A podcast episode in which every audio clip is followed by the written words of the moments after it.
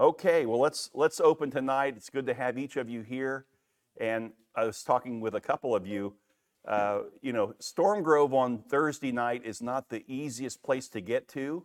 Uh, driving through the evening traffic, going home from work, and uh, whoever thought we'd say that about Vero Beach? But yeah, there is a there is a five o'clock traffic issue, and it's it's just away from where a lot of you live, and I understand that. We're always looking for other places. Right now, the finance team and the future facility team are uh, working, uh, looking at different properties. And so they are very active. Don't think that we're just laying around doing nothing. They are actively looking. And, uh, and then we will also uh, try to get back towards town.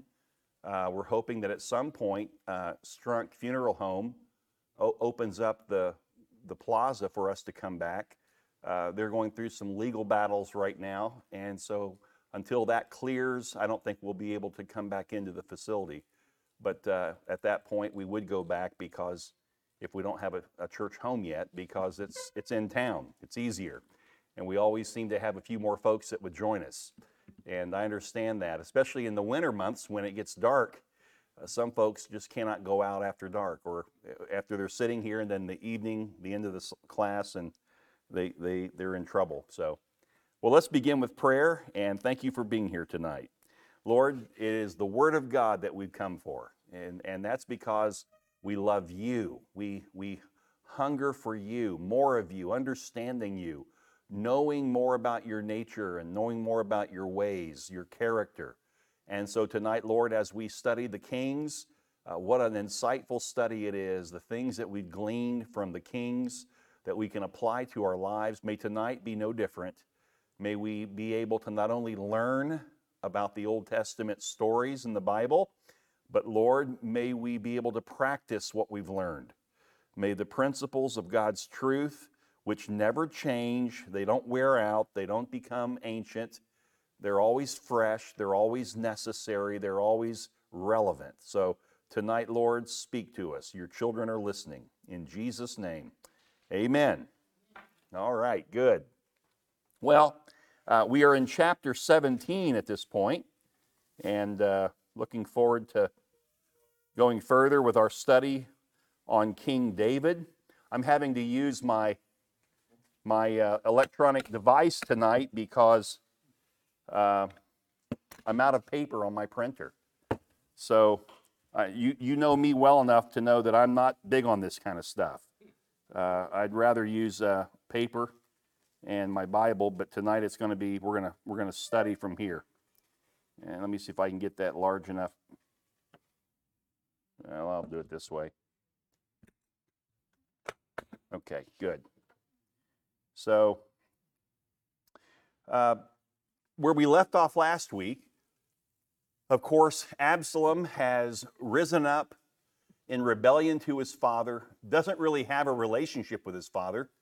Uh, for four years, he's been, and uh, actually two years, he's been working at the city gate, uh, adjudicating the, the problems that people of all over Israel, when they come to Jerusalem, they want to get some help, and he's out there helping them. And he's saying things like, you know, gee, I just wish my dad had, had appointed me to help you, or I wish my dad had time for you because your case is so important and I know you're burdened. And so let me just do what I can to try to assist you. And, you know, he would just warm the people's hearts to himself and turn them from King David. And David, because King David was not astute, he was not tuned in to his own children and the issues in their lives, the dysfunction, and uh, he was not caring for the right things. Uh, all this took up took place right in Jerusalem under his nose. And then finally, um, David began to realize after the death of Amnon, his son, he began to realize that uh, I've made a big mess. And we saw where David began to uh, experience brokenness. He began to, to cry out to God. I believe he started that way. When King Saul was trying to kill David, David kept himself near to the heart of God and he stayed in that state of humility where he wouldn't even touch the garment of King Saul to harm him. He, he didn't want to do anything to harm the king. And but I think over years of serving and going out to war and he heard what the people said about him and, and he just kind of got caught up in the kingship and forgot about his family. So God used his family issues to humble him again and to break him. And so now David's a broken man. And he learns that Absalom, his son, is betraying him. He learns that his special advisor, Ahithophel, and many others were tr- turning on him, people who were close to him in the kingdom. And he doesn't see it as man just doing something on his own. David sees it as God disciplining him, chastening him. And so David takes it that all this negative that's happening, it's probably the Lord that is behind it. He's trying to get my attention. He's trying to, to discipline me. And so David, instead of standing up against Absalom as he comes into the city, because David still had many of his mighty men, uh, but instead of standing up, he just leaves before Absalom arrives. And his mighty men go with him, and many of the people who served in the, in the kingdom uh, under David, they went with him. And so uh, that's where we come to now, where Absalom finally arrives in the city, and Ahithophel, who used to be David's advisor, tells Absalom, Go up on the rooftop of the palace, and we'll set up tents for the 10 concubines that stayed behind. If you remember, David had 10 of his concubines stay behind to care for the palace, to watch over it. And, uh, and we'll set up tents, and you can go up there, Absalom, and you can have your way with those 10 concubines. And the people will see it, and they'll know that David is no more that his son has taken the position of rulership. And of course, that's what he does. And uh, it did send a message to the people of Israel that Absalom is now the king. He's in the palace. He's even taken his father's concubines, the ones that were still there. And David has fled. David's flee, uh, fleeing to the wilderness. So we pick up at verse 1 in chapter, excuse me, 17. It says, Moreover, Ahithophel said to Absalom, Let me choose 12,000 men, and I will rise and pursue David tonight. I will come upon him while he is weary and discouraged, and throw him into a panic, and all the people who are with him will flee. I will strike down only the king, and I will bring all the people back to you as a bride comes home to her husband. You seek the life of only one man, and all the people will be at peace. And the advice seemed right in the eyes of Absalom and all the elders of Israel. Interesting at the very tail end where he says, not just Absalom, but all the elders of Israel. Who, by the way, were the same elders who, when David had been in, in hiding way before, uh, they finally came to David and said, You're the king. And they stood with him. And now they've turned again. From when Saul was king, they were with Saul and against David. Then they became David's, and now they're Absalom's. And so this picture is that Absalom sought advice from Ahithophel, David's former advisor. And Ahithophel, they had several advisors, but uh, Ahithophel was probably the most valued and uh, they would turn to him first. And so Absalom is using his father's advisor because Ahithophel has, has betrayed David. He has gone behind his back to his son. And Ahithophel quickly advised Absalom to make a selective strike against David. Let's strike while the iron's hot, and, and let's only take David. In my plan, I won't go after any of the people. They will come to us once David's out of the picture. And his advice was that a, a, a, quick strike before David would cross over to the west side of the, uh, or, or the east side rather, of the Jordan River, because that's wilderness. And that's where David is heading. And so, so he wants to strike quickly. Notice, though, Ahithophel, who betrayed David and became the advisor to his rebellious son, he slips up when he presents this plan to Absalom. Do you see it? There's a slip of the tongue. Look at what he said real quick. See if you can find it. I'll even give you the context. The backdrop is he is now, Ahithophel is in Jerusalem at the palace with the new king. So, what does he say that is a slip of the tongue? Okay, let me read it for you. Verse 2. Last part of the verse I will strike down only the. Oops. Absalom is the king. He's betrayed David as king. He doesn't want David to be king. Why is he still calling David the king? I, I think he knows. David is the king. David is the king. And he's fortunate because Absalom doesn't really pick up on it like you and I, and he didn't even think about addressing that matter with Ahithophel. So that's interesting. Absalom and the elders liked what they were hearing from Ahithophel, and so uh, because it was a bold move and it probably had a high uh, success rate, uh, the last thing that, excuse me, Israel needed was a long drawn out battle between uh, Absalom's men and David's men. So this would be a quick strike, take, take the king out, and then we can get all the people on our side. But Absalom isn't aware that his father is completely down and out. God has been dealing with David on these matters. Only those who are traveling with him can see how heavy David is, how broken he is, how humbled he is, how weary he is. Ahithophel is a wise guy. He's the wisest guy in the land. He knows it. He even said it. Let's, let's strike while he's down. Absalom's not convinced of that. He's not sure that that's true. In fact, uh, if you think about it, what Absalom would think of his dad is look at all that David did with these mighty men, all the battles that he conquered. So David sees him as a real force to be reckoned with. And yet he thought, okay, you, you, you're, you're the wisest, so we'll go with your plan. Uh, but what's interesting here is uh, God is in control, not Ahithophel. And while Ahithophel has laid a plan, it will be God's plan that prevails.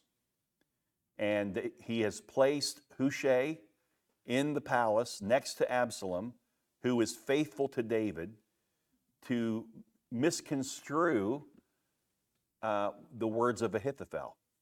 And so that's exactly what happens. In Proverbs 19:21, write it down.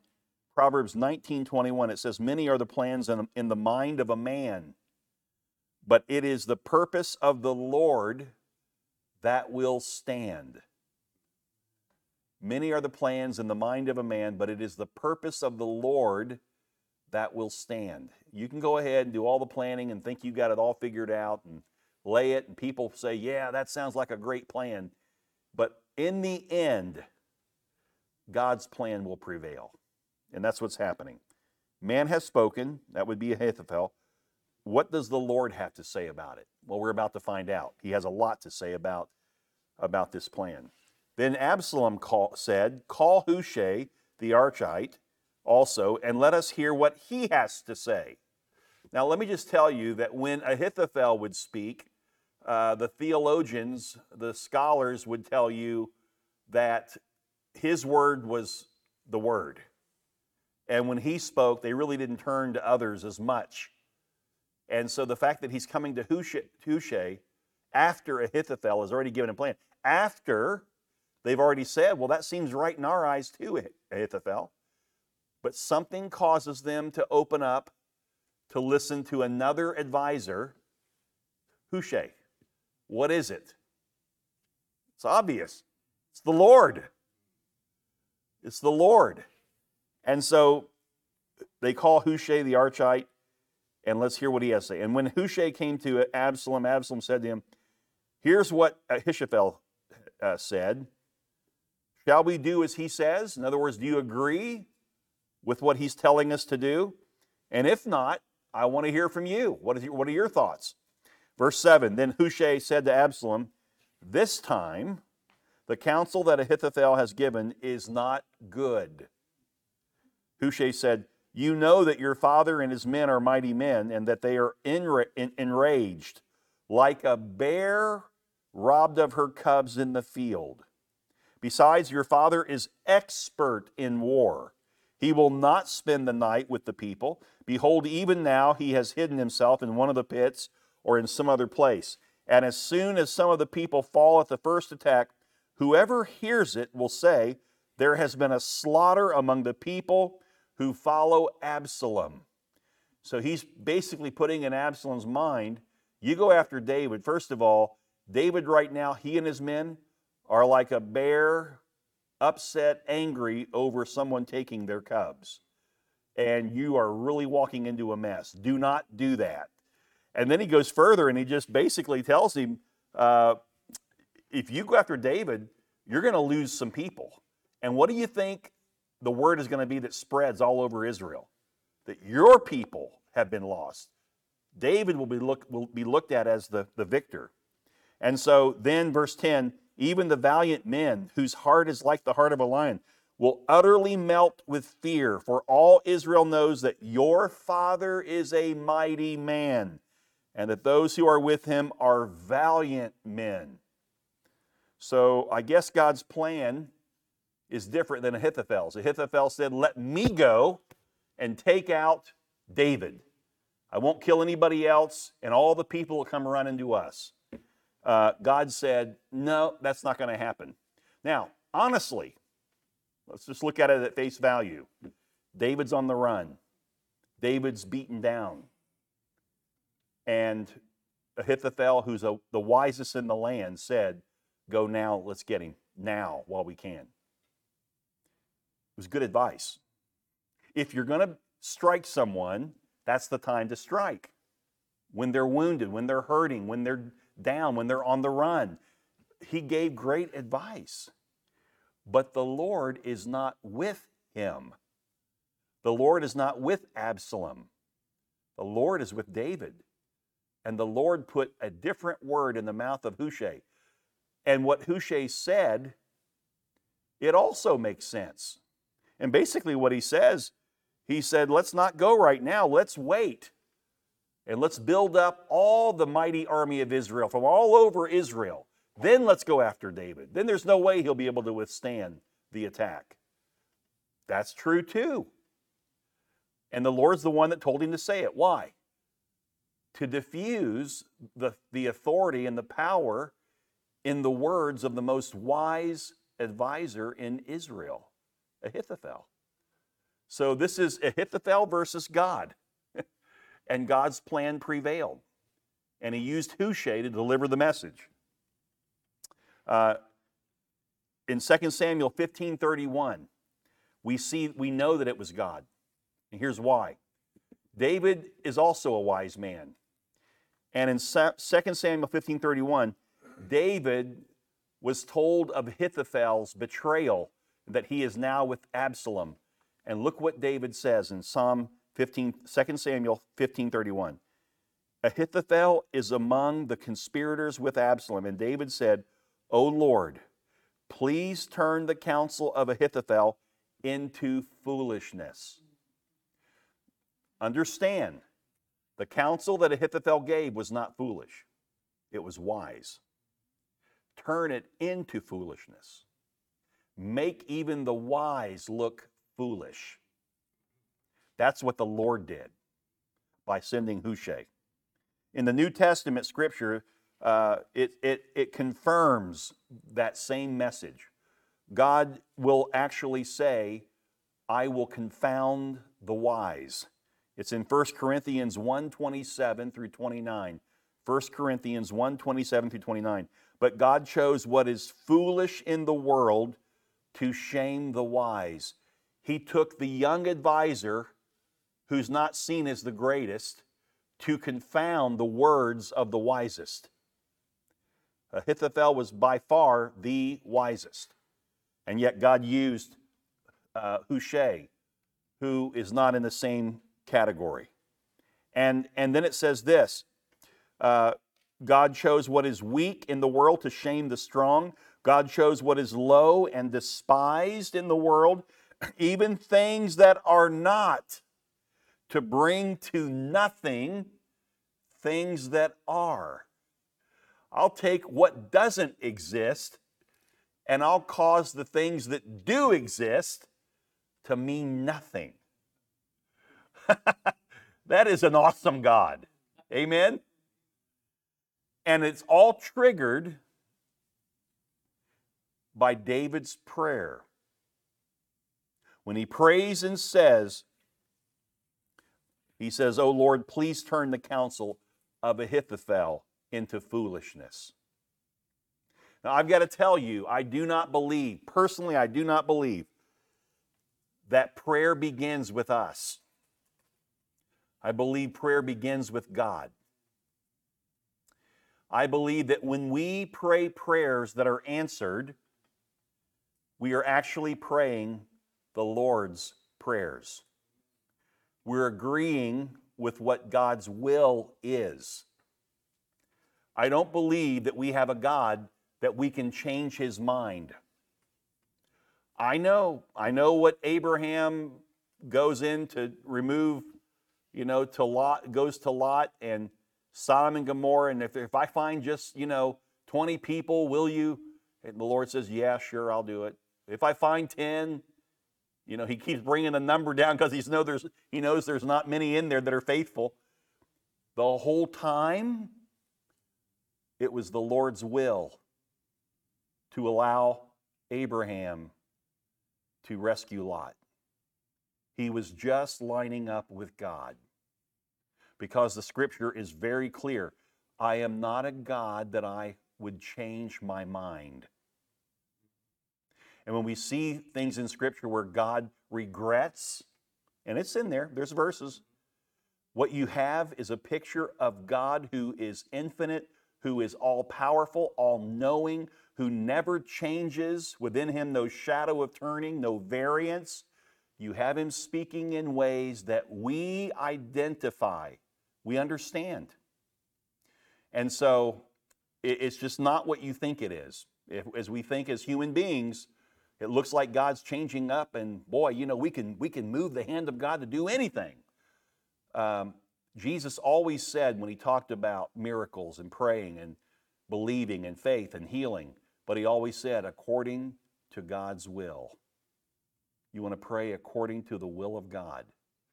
It's interesting how a lot of times when someone is sick, we pray and we don't attach that to the prayer.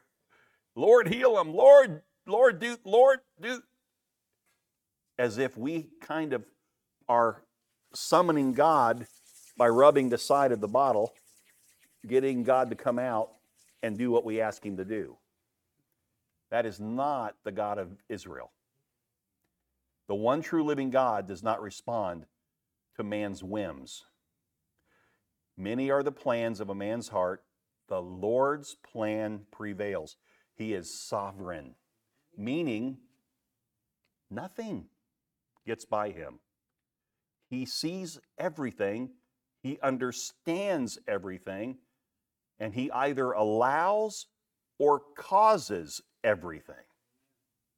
That is God. So, and how does this affect us? Well, in our prayer life, we should always begin in prayer by seeing God for who He is call that worship based prayer. Prayer begins with the worship of God.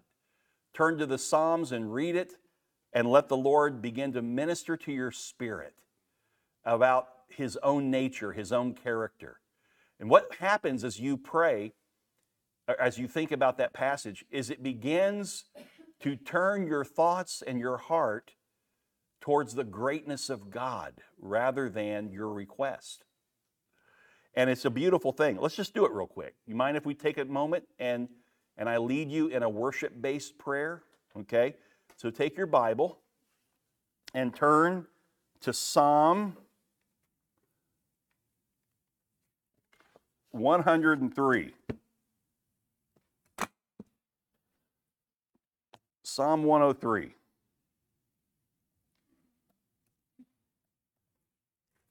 This is one of my favorite Psalms, probably one of yours as well. You know what I'm talking about. So let's, let's look at this. Here's what it says. This is a Psalm of David, by the way. David's the one that wrote this. Bless the Lord, O my soul, and all that is within me. Bless his holy name. Bless the Lord, O my soul, and forget not all his benefits. And forget not all his benefits, who forgives all your iniquity, who heals all your diseases, who redeems your life from the pit, who crowns you with steadfast love and mercy, who satisfies you with good so that your youth is renewed like the eagles. Who was that about? What we just read. The Lord. You're starting prayer with the Lord. Go further. The Lord works righteousness and justice for all who are oppressed. He made known his ways to Moses, his acts to the people of Israel. The Lord is merciful and gracious, slow to anger, and abounding in steadfast love. The second time that phrase is used. He will not always chide. He's not going to always be upset or, or angry at us, nor will he keep his anger forever. He does not deal with us according to our sins. Some of us need to hear that tonight. Aren't you thankful for that? Amen. He does not deal with us according to our sins, nor repay us according to our iniquities. For as high as the heavens are above the earth, so great is his steadfast love toward those who fear him. As far as the east is from the west, so far does he remove our transgressions from us. As a father shows compassion to his children, so the Lord shows compassion to those who fear him. For he knows our frame, he knows everything about us. He remembers that we are dust. As for man, his days are like grass. He flourishes like a flower of the field, for the wind passes over it, and it is gone, and its place knows it no more. But the steadfast love of the Lord is from everlasting to everlasting on those who fear him, and his righteousness to children's children. To those who keep his covenant and remember to do his commandments, the Lord has established his throne in the heavens, and his kingdom rules over all. Bless the Lord, O you his angels, you mighty ones who do his word, obeying the voice of his word. Bless the Lord, all his hosts, his ministers who do his will. Whose will? The Lord's will. Bless the Lord, all his works in all places of his dominion. Bless the Lord, O my soul. So, the question I ask you is after reading that and really thinking about it, do you think you're better prepared to pray? You see how worship based prayer puts you in a better position with God. You're thinking about Him, you're aligning with Him. Now, when you pray, you pray His words. You pray in agreement with Him, not in disagreement with Him. How can anyone, after reading that, think they can somehow control God and talk Him into doing what they want done? It's beautiful. It's Beautiful. I love that. Let's go back. So, this is exactly what God did to Absalom and the elders. He He took what was lowly, what was despised, and he confounded what was high up and lifted up and exalted by man. And he, he, he confounded it, he, he made it look foolish. Uh, now, I got to tell you, I think when Hushai first heard the advice that Ahithophel gave to Absalom, he probably shook in his boots. He's like, oh my goodness, that's great advice. Lord, what are we going to do? What do I say? The Lord put words in his mouth. The Lord prepared him. God used him to counterattack Ahithophel's good advice. So Hushai uh, appeals to Absalom by speaking of, the, of David's past. Remember now, Ahithophel said, Oh, David's down, he's weak. He, he was right. But Hushai, led by the Lord, says, Do you not remember the greatness of your dad and the mighty battles that he's fought and the mighty warriors that have gone with him in the battle? How in the world will Ahithophel by himself take a small band of 10,000 men and go take out David and his mighty men? There's no way. There's going to be loss, and that loss is going to come back on you that your people were slaughtered by David. So I just love it. I, I just, how, how God twists and turns this thing so that Absalom absolutely took Hushai's advice.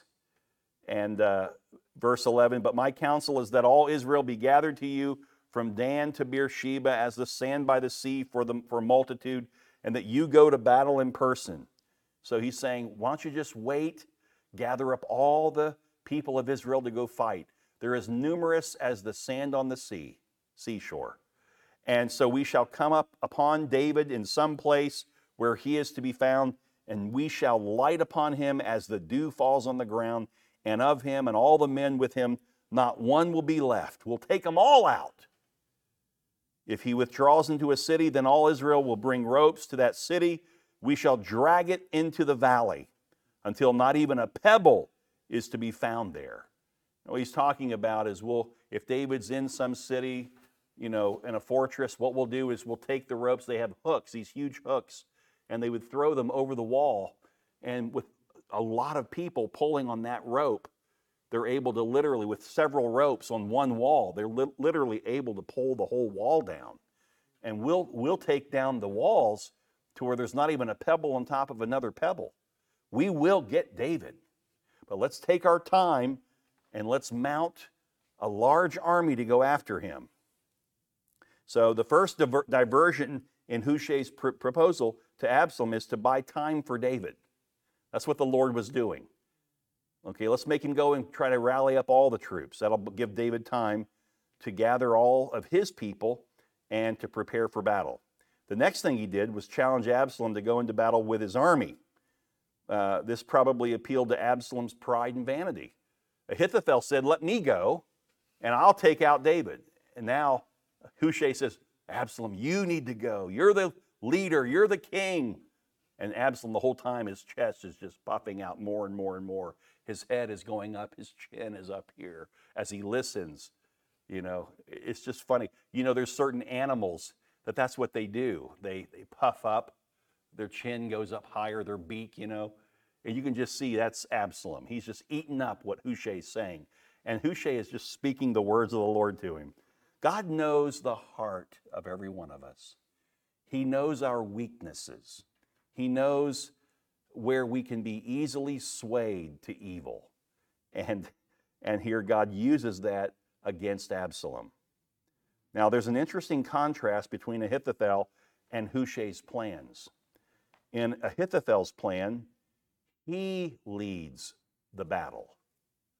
In Hushai's plan, Absalom leads the battle. We're going to play that out later as this is exactly what Absalom does, and you're going to see why God had Absalom leading the charge. Verse 14 And Absalom and all the men of Israel said, The counsel of Hushai the Archite is better than the counsel of Ahithophel. I'll bet you that had never happened prior. Yeah, okay. Uh, for the Lord had ordained to defeat the good counsel of Ahithophel so that the Lord might bring harm upon Absalom. So now it comes out, it wasn't Hushai that he was just so brilliant. It was God using his servant Hushai to take Absalom down. That's, that's the way God works. He takes insignificant people to do significant things. And it's Him doing it.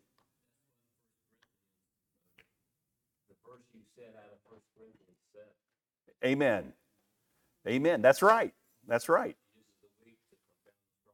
Exactly. That's that's his work. The Lord I hope we hear that.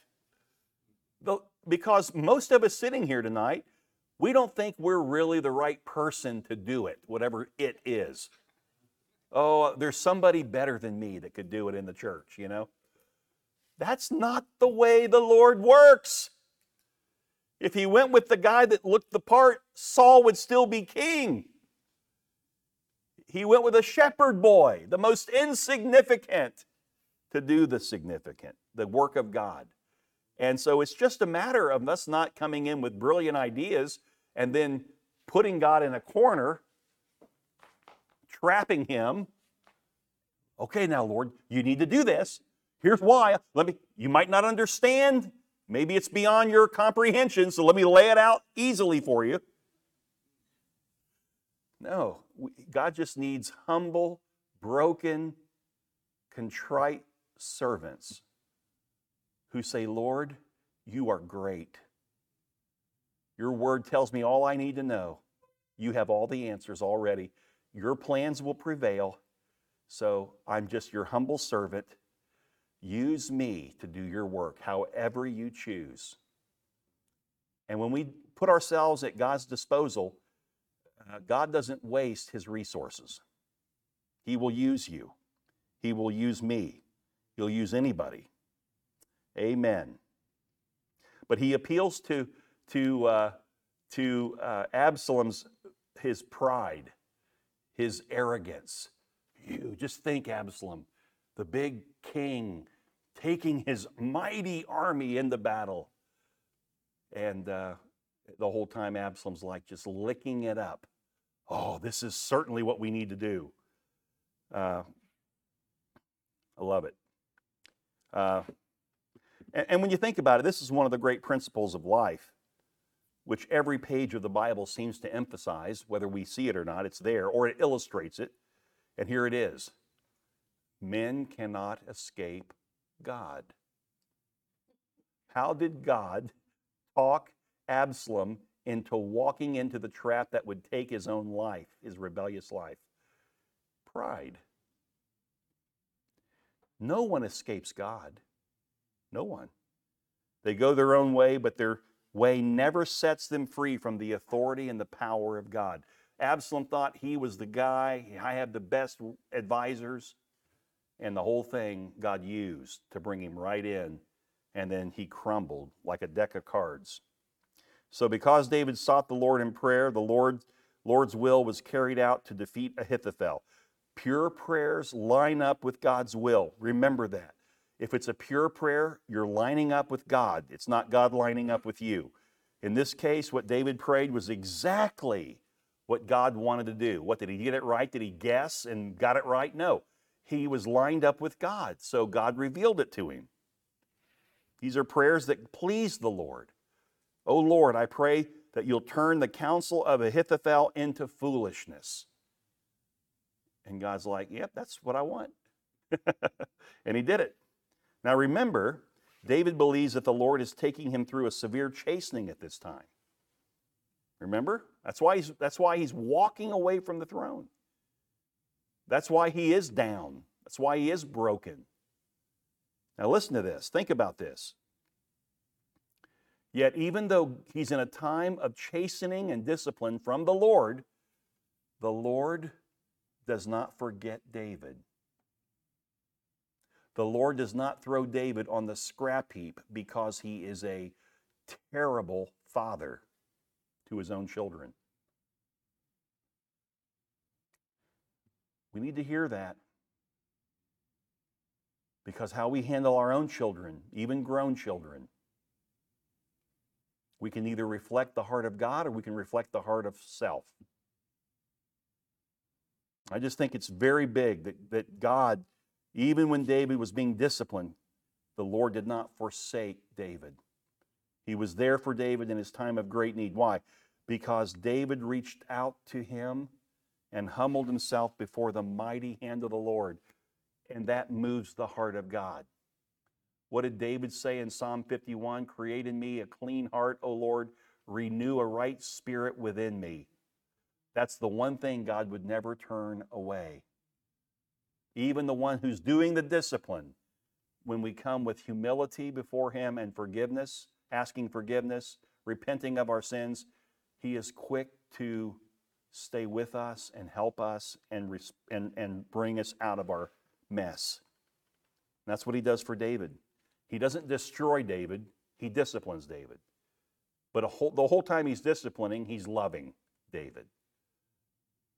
And then, verse 15, Hushai said to Zadok and Abiathar, remember, they were the two priests who also came down from the city to follow David as he was going to the wilderness. And David said, No, no, no, go back. You need to stay close to Absalom so that you can give me reports of what's happening. Okay? And so they go back. Thus and so did Ahithophel. So, so, they, so then Hushai said to Zadok and Abiathar the priest, uh, Thus and so did Ahithophel counsel Absalom and the elders of Israel, and thus and so have I counseled. Now, therefore, send quickly and tell David, Do not stay tonight at the fords of the wilderness, but by all means pass over the Jordan River, lest the king and all the people who are with him be swallowed up. So basically, what, what Hushai is saying is the counsel of Ahithophel was to go tonight. Let me take 10,000 men, let me find David and kill him. And so, even though Hushai has given counsel that Absalom appears to receive, he's not taking any chances. And so he tells the priest in the city David needs to cross the Jordan now, tonight, not wait, because they could send out, they could follow Ahithophel's plan. So he needs to be careful, okay? And so uh, that's exactly what they did. Uh, th- this is exactly what David had in mind when he sent Hushai and the priests back to Absalom.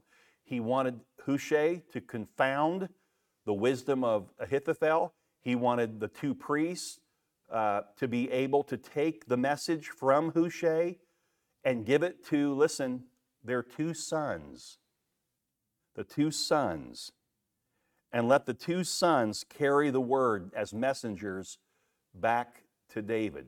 From a, and, and the, whole, the whole line of communication is this Hushai to the priest, the priest to a servant girl, the servant girl to the two sons of the priest, the two sons of the priest go off and tell David. Who did God use? Those that are high up in the religious rites, a servant girl. I would say God covered the bases, wouldn't you? He didn't leave anybody out. God doesn't leave anybody out. Verse 17. Now, Jonathan and Ahimaaz, those were the two sons of, of these priests. They were waiting at En Rogel. En is a, less than a mile from the city of Jerusalem on the southeast area of Jerusalem. Okay? So they're not far from the city. And a female servant was to go and tell them, and they were to go and tell King David, for they were not to be seen entering the city. But a young man saw them, and he went and told Absalom. So both of them went away quickly and came to the house of a man at Bahurim who had a well in his courtyard, and they went down into it. Um, what I've read about that particular part of the story is that it was common among God's people that when the when the harvest would come in, they would take their barley or their grain harvest and they would gather it up and they would place it in a dried out well or a dried out cistern. So they would this was probably the scholars think this was more like a cistern that was dry. It was no longer used to draw water. And they probably stored grain in this so that the boys could go down into it and not drowned. You know, they're not floating around for hours waiting for word to come up. Uh, so it's probably that kind of a situation. And then they were to go and tell David. So a young man saw them. He told Absalom. They both hide in the well. And the woman spread, uh, verse 19, she spread a covering over the well's mouth and scattered grain on it, and nothing was known of it. Uh, so this was not a well that's built up off the ground. It's just a hole in the ground, basically. And she covers the hole and puts grain over it so nobody would even think to look down there or that it would even exist. And when Absalom's servants came to the woman at the house looking for these two men, they said, Where are Ahimaaz and Jonathan, the, the, the, the sons of the two priests? And the woman said to him, They have gone over the brook of water. That would be the brook called Kidron, K I D R O N. And when they had sought and could not find them, they returned to Jerusalem. And after they had gone, the men came up out of the well and went and told King David. And they said to David, Arise and go quickly over the water, for thus and so has Ahithophel counseled against you. Then David arose, and all the people who were with him, and they crossed the Jordan. By daybreak, not one was left who had not crossed the Jordan. So, uh, through the darkness of night, they were able to literally get to the other side of the Jordan River and to a more safe area in case Absalom chose Ahithophel's plan or if something happened and they were coming after him. So they were waiting at Enrogel, located just outside the city, and then they went and told David. After being seen uh, in this in this cistern, I, the part of the story that doesn't come up is these are they they they called them by name, so they knew they were the two sons priests, the priest's sons, but it doesn't say anything about if if Absalom went after the two priests for it. In fact, he didn't. And so you wonder if maybe God just protected the two priests.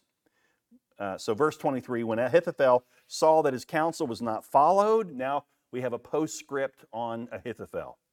He saddled his donkey and went off home to his own city. So he leaves Jerusalem. He set his house in order and hanged himself. And he died and was buried in the tomb of his father. So Ahithophel took his own life because now he had nowhere to turn. He already betrayed David. If something happens to Absalom, David will come after him. So he thinks. But we also know from the last chapter, there were those who wronged David. Remember the guy that was, that was yelling at David, cursing him out, throwing rocks at him? And his men said, Let me go over there and take his head off. And David said, Leave him alone. It could be that the Lord is doing this to me. David does at times show grace and forgiveness. Who knows that he might not have uh, shown that to Ahithophel, that he might live, not necessarily serve again, but at least live. But anyway, we don't know. Um, Ahithophel certainly thought that that would not be the case. And he also thought, now I'm of no use to Absalom. He's allowed another advisor to take the, the, the key position. So he goes home, and it says here, this is interesting, it says that he, he um, sets his house in order, and then he hangs himself. One theologian wrote, quote, suicide is always the ultimate action of cowardice. In the case of Saul and many similar cases, it is perfectly natural, but let it never be glorified as heroic. It is the last resort of the man who dare not stand up to life. C.H. Spurgeon, the great Baptist evangelist and preacher, he said, quote, I desire to call your attention to the text on account of its very remarkable character. He put his house in order and hanged himself. To put his house in order showed that he was a prudent man. To hang himself proved that he was a fool. Herein is a strange mixture of discretion and desperation, mind and madness. Shall a man have wisdom enough to arrange his worldly affairs with care, and yet shall be so hapless as to take his own life afterwards? So the, the, the sickness, the, the, the, just the pathology of suicide. And, and Spurgeon covers it well. He goes further. Spurgeon said, Thousands set their houses in order, but destroy their souls. They look well to their flocks and their herds, but not to their heart's best interest. They gather broken shells with continuous industry, but they throw away priceless diamonds. They exercise forethought, prudence, care everywhere, but, but where they are most required. They save their money, but squander their happiness. They are guardians of their estates, but suicides of their souls. Wow. It's quite a word from uh, good old Spurgeon. Verse 24 Then David came to Mahanaim, and Absalom crossed the Jordan with all the men of Israel. So now this is quite a while later. Remember, the whole idea of God's plan was let's give David time to get where he needs to get and set up for the battle. Uh, so this would have been weeks later, okay? Verse 24. And Absalom crossed the Jordan with all the men of Israel. Now, Absalom had set Amasa over the army instead of Joab. Amasa was the son of a man named Ithra, the Ishmaelite, who had married Abigail, the daughter of Nahash, sister of Zeruiah, Joab's mother. And Israel and Absalom encamped in the land of Gilead. So Absalom placed Amasa over the army because, if you remember, Joab has accompanied David on his flight from Jerusalem. Joab's no longer in Jerusalem. But really, Absalom, it's not really that this young man, Amasa, is the leader. Absalom is the one taking his, his army into battle. Okay? This is just the kind of the head. Uh, and, and, and, and it was because of Absalom's his passion, his pride, his arrogance that he was the one that was leading. But who is Amasa? Let me just explain this to you. Amasa was the son of Abigail, either David's sister or his half sister, which made him David's nephew. So the guy leading uh, Absalom's uh, army is David's nephew. His mother was also the sister of Zeruiah, uh, the mother of Joab. So Amasa was a cousin of Absalom, Joab, and Abishai. so it's, it's all in the family, folks. And all of this comes from a bunch of wives and concubines. What a wicked web we weave. So, under his lead, the armies crossed the Jordan into Gilead, which is a high country in the east. And it took a while to build this large army that crossed over, so David had ample time to ready himself and his men for war. But to make no mistake, please don't, don't misunderstand. God was the one who would lead this entire operation, guiding David and guiding Absalom. God is doing all of it. When you have problems that come up in your life, we tend to immediately look at evil in the world and say, well, that's, this is why this is happening in my life. I think that's a real mistake to do that. I think we need to first say, Lord, is there something in this wickedness, in this mess, in this terrible situation that you are using to get my attention, to teach me? I think it's a mistake to assume that when bad things happen to good people, it's because of the bad things. There are no good people. There are no good people. I need to hear an amen on that one. That's, that's good preaching. That's what the scripture says. Nobody's innocent. We've all sinned. We've all fallen short of the glory of God. When bad things happen, it's because we're in a bad world. It's a world that's fallen, and we're at the heart of the fallenness. So God's doing something. He's either allowing it or He's causing it for your benefit.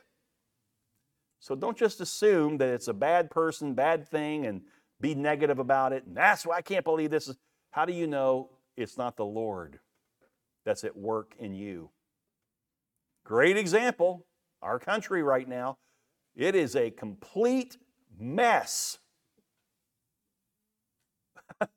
I have, ne- I, if you had asked me 20 years ago, 10 years ago, if I thought we would be right where we are now, I would have said, laughed and said, no way. Maybe in 25, 30 years, but not that quick. We're there. It's a mess. And so then all of our minds start spinning, and we think, oh, that's the stinking Democrats. It's the liberals. It's the president. It's the government. We go down the list of all the things. It's these interest groups. It's this sexual revolution, and we call it all out. The one thing we don't open our minds to is that God's allowing every bit of it to happen, possibly to try and get your attention and further mature you in your process of growth through sanctification. We shouldn't miss those opportunities. We shouldn't miss them. We should always allow God to show us how He is involved in everything. Because He is. It's not like you're going to wake up in the morning and go to prayer and, Lord, I don't know if you saw it, but I was up this morning and I went on Fox News. Here's what just happened. And God go, Oh, really? I, I, I should have read that. How silly of us to think that God is out of touch or that God doesn't really know what's happening or just foolishness for, for us to think that way. Verse 27 when David said to Mahanaim, uh, or came to Mahanaim, I was going to say, that's not a name of a man. When he came to Mahanaim, Shobi, the son of Nahash from Rabbah of the Ammonites, Shobi, what a name. Machir, the son of Ammiel from Lo-debar. And here this guy must be from Italy. Barzi- Barzilai, or Barzilai, the, Gid- the Gileadite from Rogelim, or Rogelim. These three insignificant, obscure people brought beds, basins, earthen vessels, wheat, barley, flour, parched grain, beans, and lentils, honey and curds and sheep and cheese from their herds for David and the people with him to eat. For they said, The people are hungry and weary and thirsty in the wilderness. Shobi, Machir, Barzillai. Never heard of them. Never hear of them again in the Bible. But God took time to canonize their names in Scripture because God uses everybody. Those who we would deem as insignificant, God says, no, no, no, no. I can promise you this. When they saw these three men coming with donkeys loaded down with supplies, they could have cared less about the mighty men that were walking with David. They were only wanting to thank God for these three insignificant souls. There is a time and a place where God allows all of us to serve on the wall. We need to do it. You think about in the book of Nehemiah, how they went back to replace or repair the walls of the city and raise them back up. And they were getting attacked from the outside, the threats of attack. And so Nehemiah told the people, you need to have a hoe or a tool in one hand to work on the wall, and you have a weapon in the other. He didn't just say, let's raise up the strongest men and have an army. He said, I want everybody to have a tool and I want everybody to have a weapon. For some reason, because we think we're so sophisticated, so civilized, so educated, that there's only certain people who have to do that kind of stuff. Not in God's economy. God's looking for everybody to help. I once knew of an 84 year old woman who was blind. And every day she would call the numbers with her finger. She had could read the number and the name, and she would call people on the phone and she would minister life through Christ to them, encouraging, strengthening, supporting them. 84, blind, knowing how God would use her with a certain tool. That is our Lord. That's his command to all of us. Shobi, Machir, Barzilai, pretty awesome guys. I can promise you this a friend in need is a friend indeed. Amen? Those guys are phenomenal. Verse 29, it says, And the people are hungry and weary and thirsty in the wilderness. In God's work, there's always hungry, thirsty, weary people. It'll never end. You can say, when will the church finally get to a place where everybody's been fed and everybody's doing well? And it'll never happen. Why? Because we're always seeing new people come with new needs. And even those of us who have had our needs met, it'll happen again. We'll need our needs met. That's life.